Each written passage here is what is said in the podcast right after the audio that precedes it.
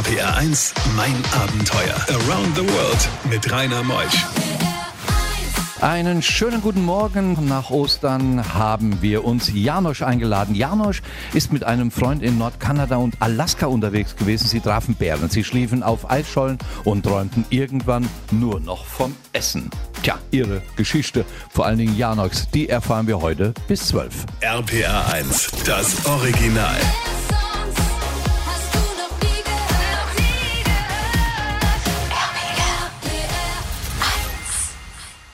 RPR 1, mein Abenteuer mit Rainer Meutsch. Janosch ist hier. Schönen guten Morgen, Janosch. Guten Morgen, Rainer. Janosch, du kommst aus Augsburg, aber hast dann doch in Rheinland-Pfalz einige Verwandte, gell? Das ist richtig, ja. Über die ganze Republik verteilt.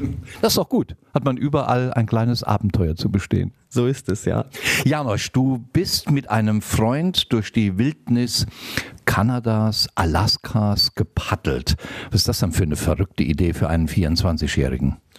Ja, die, die Idee ist eigentlich viel älter. Ähm, ich denke, die entstand schon in Kindheitstagen. Und die Möglichkeit war dann eben mit 24 Jahren gegeben, mal ein Urlaubssemester zu nehmen im Studium.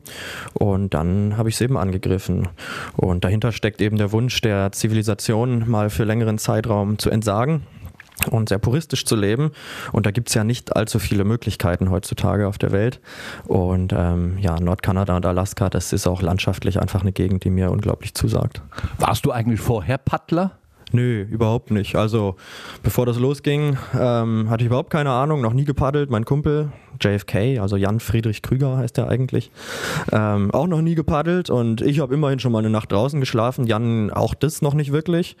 Und ähm, so haben uns auch viele erstmal für verrückt erklärt. Coolen Namen hat er, gell? Ist sogar am Flughafen nach benannt worden in New York, nach deinem Kumpel. JFK. Nach ihm, ja, nach ihm benannt, ganz klar, ja. Ganz klar, hm, wir glauben heute Morgen wieder alles. Ihr seid nach Kanada reingeflogen nur mit Zelt und auch mit dem Boot? Nein, ohne Boote. Also nur Zelt ist nicht ganz richtig. Wir haben schon, schon ähm, bestimmtes Equipment gehabt, was transportierbar war ähm, und uns dann allerdings in der Millionenstadt Calgary noch weiter ausgestattet, ähm, bevor es dann eben auch mit Boot, was wir dort auch gekauft hatten, schon vorbestellt war es, aber dort dann eingekauft haben, sind wir dann ähm, gen Norden gefahren, nach Hay River an den großen Sklavensee und das war dann auch der Ausgangspunkt unserer Tour. Sklavensee. Weißt du, wo der Name, von welchem Ursprung der ist? Ja, also nach einem, einem äh, dort ansässigen Indianerstamm ist er benannt. Ich bin gespannt. Wie viele Kilometer liegen eigentlich vor uns bis zwölf? Viereinhalbtausend Kilometer. Paddeln wir mal los. Wie viele Mücken haben dich begleitet? Ja, unzählbar. Millionen Mücken. Ein paar Takte Musik, dann kommen wir mit Janosch Hagen wieder zurück. RPR 1, mein Abenteuer. Janosch Hagen ist heute Morgen in mein Abenteuer ein halbes Jahr mit dem Kajak durch die Wildnis Kanadas, Alaskas. Die ersten 100 Kilometer schon auf dem Sklavensee, die hatten es in sich, Janosch. Ja, das ist richtig. Wir wollten ja eigentlich den großen Sklavensee dann überpaddeln, aber der war noch zugefroren. Und ähm, haben dann hin und her überlegt und letztendlich haben wir uns dann entschlossen, die Kajaks eben ähm, hinter uns herzuziehen und über den Eispanzer des großen Sklavensees ähm, dann den Beginn des Mackenzie Rivers zu erreichen. Ja, das hat relativ lang gedauert. Also wir mussten dort auch nächtigen auf dem Eis des großen Sklavensees. Bei widrigen Bedingungen natürlich auch. Wind, kalte Temperaturen. Keine Angst, dass das Zelt einbricht?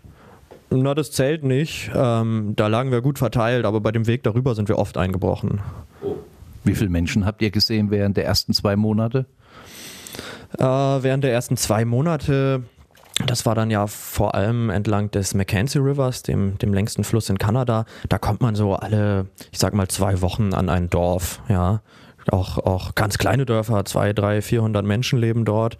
Gibt auch keine Straßenanbindung in der Regel. Und das haben wir dann eben genutzt, um auch Einkäufe zu tätigen, ja, um unsere Verpflegung wieder aufzustocken. Eigentlich wart ihr doch Greenhorns. Ja, Wo habt ihr das geübt, dieses Paddeln? Weil wenn du umkippst mit so einem Kajak, musst du ja auch wieder in eine ordentliche Position kommen. Ja, also ähm, diese Kajaks waren ja sehr, sehr groß. Das waren nicht so die typischen Wildwasser-Kajaks, die man, die man kennt, mit denen ich heute auch so eine Eskimo-Rolle schaffen würde, damals nicht. Ähm, aber ich glaube, mit den vollgepackten Kajaks wäre das ohnehin nicht, hätte das nicht funktioniert. Im nächsten Talk gleich nach halb kommen wir zum Mackenzie River. Ah, allein dieses Wort Mackenzie River.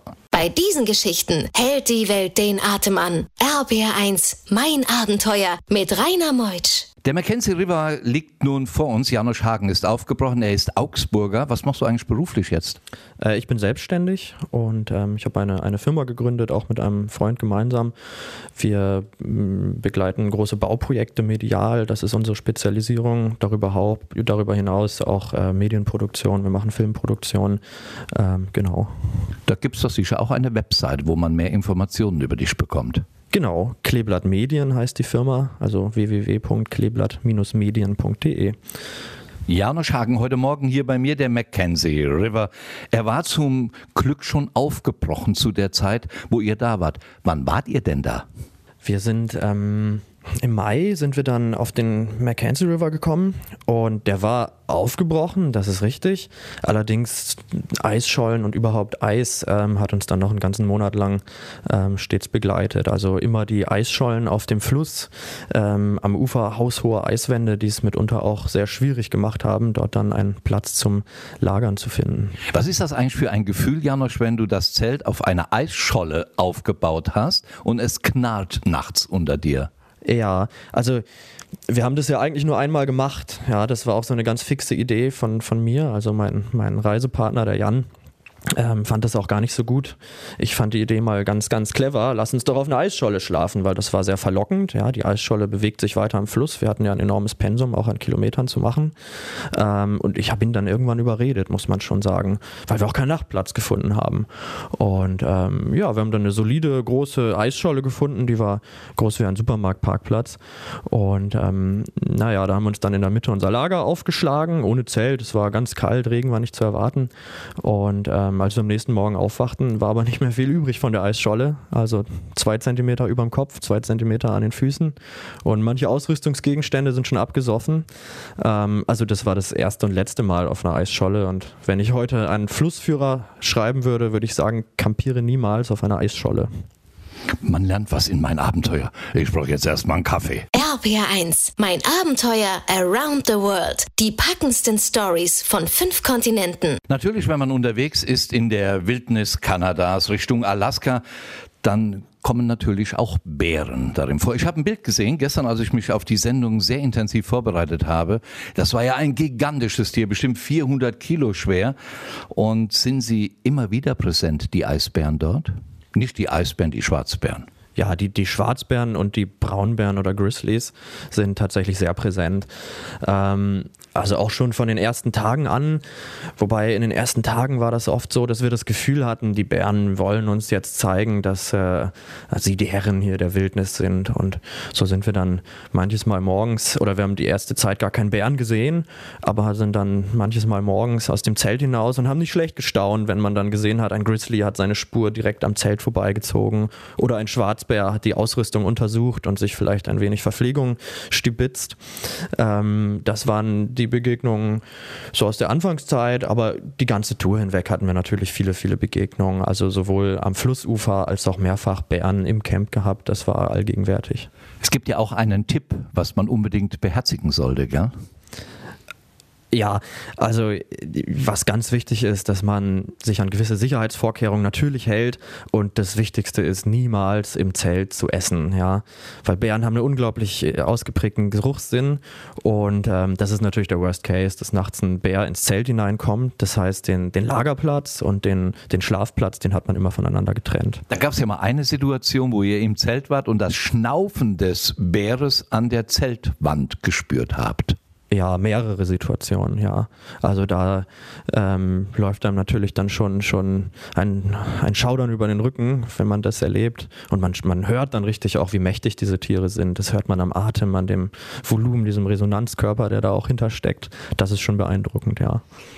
Nach der nächsten Musik kommen die Nachrichten und dann kommen wir wieder zurück zu Janosch. RPR1, RPR 1, mein Abenteuer. Around the World mit Rainer Meusch. Wir gehen in die zweite Stunde in mein Abenteuer und Janosch Hagen ist heute Morgen aus Augsburg angereist. Er ist mit einem Freund in Nordkanada und Alaska unterwegs gewesen. Ein halbes Jahr. Tausende von Kilometern waren sie mit einem Kajak unterwegs. Sie trafen natürlich Sperren. Auf den Eisschollen schliefen sie und irgendwann träumten sie nur noch vom Essen. Wer tut das nicht um kurz nach elf? RPR 1, das Original.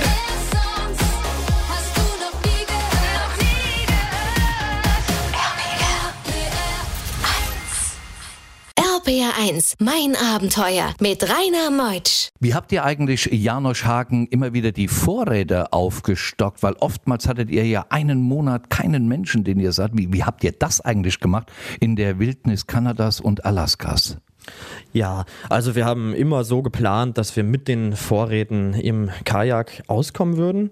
Ähm, wir haben dann eben bei diesen gelegentlichen Besuchen der Dörfer an den entlang der großen Flüsse natürlich unsere Vorräte aufgestockt. Platz war das große Problem, das heißt, alles war dehydriert, heißt keine Astronautennahrung, sondern Nudeln, Reis, ähm, Haferflocken, Mehl zum Brotbacken, das war so die typische Verpflegung. Und darüber hinaus, oder das war natürlich teilweise sehr karg, und darüber hinaus haben wir dann eben auch geschaut, dass wir unsere, unsere Vorräte, sofern es die Zeit ermöglichte, auch durch Fischen und durch, durch Jagen auch aufstocken konnten. Also wir hatten auch eine Schrotflinte dabei. Man muss dazu sagen, natürlich nur Kleinwild. Also wir haben viel gejagt, allerdings mehr mit der Kamera und ähm, die großen Tiere nur fotografiert. Aber gelegentlich eine Ente oder ein Schneehase, das hat dann unseren Verpflegungsplan natürlich etwas bereichert, ja. Und das Trinken, konntet ihr eigentlich das Wasser aus den Flüssen trinken? Ja, aber abkochen. Krank geworden ist keiner während der sechs Monate von euch beiden? Nein, kein einziges Mal. Also wir hatten eine Vielzahl an Medikamenten natürlich dabei, weil das ja die schlimmste Situation ist, dass man da ernstlich krank wird, aber nie irgendwas passiert. Ähm, aber dann wieder zurück in Deutschland, einmal mit der Straßenbahn gefahren, da war man dann gleich erkältet. Ne? Was es mit dem betrunkenen Peter auf sich hat, das erfahren wir gleich. RPR1, mein Abenteuer. Janosch Hagen ist heute Morgen bei mir. Er ist unterwegs auf dem Mackenzie River. Sie gehen jetzt in das Delta. Das Delta vom Mackenzie, das ist so groß in Alaska wie die Schweiz. Wie findet man da eigentlich die Orientierung? Ja, das ist unglaublich schwierig. Also du hast es richtig gesagt, das Mackenzie-Delta ist riesig, ein, ein Labyrinth auf, aus unzähligen verschiedenen Flussläufen, dazwischen überall Seen. Man muss sich das mal angucken bei Google Earth, unvorstellbar, diese Weiten. Und es gibt auch nahezu kein aktuelles Kartenmaterial. Auch die Biber leisten da ihren Beitrag, die ständig Flüsse aufstauen, neue, neue Seen schaffen ähm, und kein Kartenmaterial kann das hergeben, wie es tatsächlich dort aussieht. Ähm, wie haben wir es geschafft? Letztendlich war das Aktuellste, was wir bekommen haben, wirklich Google Screenshots, ja, und die entscheidenden Flussbiegungen dann mit Satellitenkoordinaten versehen, die man dann natürlich mit einem GPS-System auch ankoordinieren konnte oder anvisieren konnte. Und ähm, so ist es dann eher schlecht als recht gelungen, aber zumindest letztendlich gelungen, ja. Was wäre eigentlich passiert, wenn sich jemand ein Bein gebrochen hätte? Ja, das ähm, wäre natürlich ein Worst-Case-Szenario gewesen. Zunächst mal haben wir alles getan, um sowas zu verhindern. Also das gebietet halt auch die Vernunft, dass man sich entsprechend vorsichtig einfach verhält, dass sowas nicht passieren kann. Aber natürlich gibt es Verletzungen, die auftreten können. Auch ein Blinddarmdurchbruch wäre etwas, was, was einfach passieren kann. Für solche Fälle, wir hatten ein Satellitentelefon dabei, ähm, in der Hoffnung, dass dann schon Rettung hätte kommen können. Wahrscheinlich hätte man dann einen großen See oder eine große Freifläche noch irgendwie ausfindig machen müssen und da wäre unter Umständen ein Flugzeug hingekommen, je nachdem, wo man sich befindet. Aber ja, diese Absicherung hatten wir dann dabei. Und dann plötzlich kamen eine Million, mehrere Millionen Besucher. Was da passiert ist, das erfahren wir gleich nach halb. Bei diesen Geschichten hält die Welt den Atem an. RPR1, mein Abenteuer mit Rainer Meutsch. Ich habe es eben angedeutet, Janosch, es sind jede Menge Besucher zu euch gekommen. Sie sahen euch und liebten Menschen. Wer war's? Ja, das waren die Mücken, die, die wahren Bestien der Wildnis. Wie habt ihr die bekämpft? Ähm, Also man kann sich nur schützen, wirklich bekämpfen kann man, sich, kann man sie nicht. Also man hat Mückenhüte dabei, versucht eben jeden Quadratzentimeter freie Haut von ihnen fernzuhalten, was natürlich nur bedingt funktioniert. Ja, weil wir haben ja auch so unsere menschlichen Bedürfnisse, angefangen beim Essen, ja, den Rest kann sich halt selb jeder selbst auch, auch überlegen. Und das sind dann die Situationen, wo, wo Bären, äh, wo, wo Mücken zu, zu Tausenden gleich auf einen her, über einen herfallen. Das nervt, gell? Wie ist das denn mit dem Wasserspiegel im Mackenzie oder in dem gesamten Delta oben? Steigt's und fällt's ab? Ja, unbedingt. Also vor allem dann bei der darauf daran anschließenden Bergetappe war es so, dass man, wenn man, wenn man die Kajaks ähm, nachts an der Kiesbank hochgezogen hat, wir haben sie angebunden, ganz wichtig, weil der Wasserspiegel, der kann innerhalb ganz kurzer Zeit ganz dramatisch ansteigen. Und man merkt es dann irgendwann, wenn auch das Zelt überflutet wird, dann wacht man recht ungemütlich auf. Aber wirklich gefährlich wird es natürlich dann, wenn, wenn wirklich Equipment verloren geht, ja, weil das ist überlebenswichtig und deswegen werden die Kajaks angebunden. Und die Situation hatten wir auch mehrfach. Es war nicht abzusehen, dass das passieren würde. Und dann waren wir eben froh, doch so vorsichtig gewesen zu sein. Ihr habt ja überwiegend von Fischessen gelebt. Kriegt man da keinen Eiweißschock? Ja, also wir hatten so auf der ähm, ja, extremsten, am extremsten Teil der Tour, als wir wirklich wenig Verpflegung hatten und wirklich auch stark gehungert hatten, da äh, sind wir mal an eine Stelle gekommen, da haben wir dann ordentlich geangelt und innerhalb, innerhalb kürzester Zeit haben wir, haben wir zehn Saiblinge gefangen. Und Saiblinge sind ja lachsähnliche Fische. Ähm, und da haben wir, da waren die Augen größer als der Appetit letztendlich dann doch, weil zehn so Lachse kann man sich vorstellen, das ist eigentlich nicht schaffbar. Aber natürlich wirft man nichts weg. Wir haben es dann alles zubereitet. Und ähm, ja, am Ende, als wir uns das, als wir das alles gegessen haben, da sind wir wirklich mehr, mehr tot als lebendig ins Zelt getorkelt. Und da waren wir wirklich einem Eiweißschock ganz nah. RPR1, mein Abenteuer around the world. Die packendsten Stories von fünf Kontinenten. Janosch ist bei mir. Janosch Hagen kommt aus Augsburg und er sieht so schön rasiert aus wie was eigentlich während der Reise der sechs Monate. Habt ihr euch da rasiert? Nein, natürlich nicht. Also auf diese Annehmlichkeit äh, wollten wir dann nicht verzichten, ähm, das mal eine Weile nicht tun zu müssen. Und die Idee war auch, dass wir anhand der Bartlänge am Ende auf den Fotos auch den Reisefortschritt ablesen können. Und das ist ganz gut gelungen. Ja, ihr saht aus wie die Wilden. Habt ihr eigentlich auch Wölfe gesehen? Ja, wir haben Wölfe gesehen. Also wir haben alle Tiere gesehen, die es dort zu erblicken gibt. Wölfe, Luchse, Karibus, Elche und, und viele hautnahe Begegnungen gehabt in der ganzen Zeit, ja. Aber ihr hattet auch mal Hunger gehabt während der Tour, gell? Ja, unbedingt. Also wir hatten ja eine Phase, wo wir dann zwei Monate ähm, im Gebirge waren und keinen Menschen gesehen haben und auch viele hundert Kilometer zwischen uns und dem nächsten Menschen waren.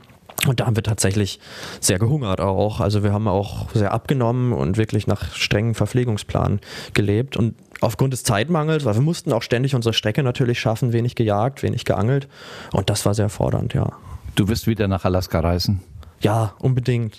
Also dieses Jahr mit meiner Freundin angedacht, die hat sowas auch noch nie gemacht. Und bin ich auch gespannt, wie das sein wird. Aber ich bin zuversichtlich und einmal in Alaska, dann will man immer wieder zurück. ist wie eine Sucht. Noch einmal die E-Mail-Anschrift beziehungsweise die Webseite deines Unternehmens. Kleeblatt-medien.de Und da gibt es auch ein Foto von dir. Ja, da gibt es viele Fotos von unserer Arbeit. Ich habe auch noch eine private Homepage, dann einfach mal Janosch Hagen googeln, da findet man dann auch viel zu der Reise noch spezieller. Schön, dass du da warst, Janosch. Du reist jetzt wieder zurück nach Augsburg, nachdem du all deine Freunde in Deutschland dann abgeklappert hast. Gibt es auch Vortragstourneen von dir?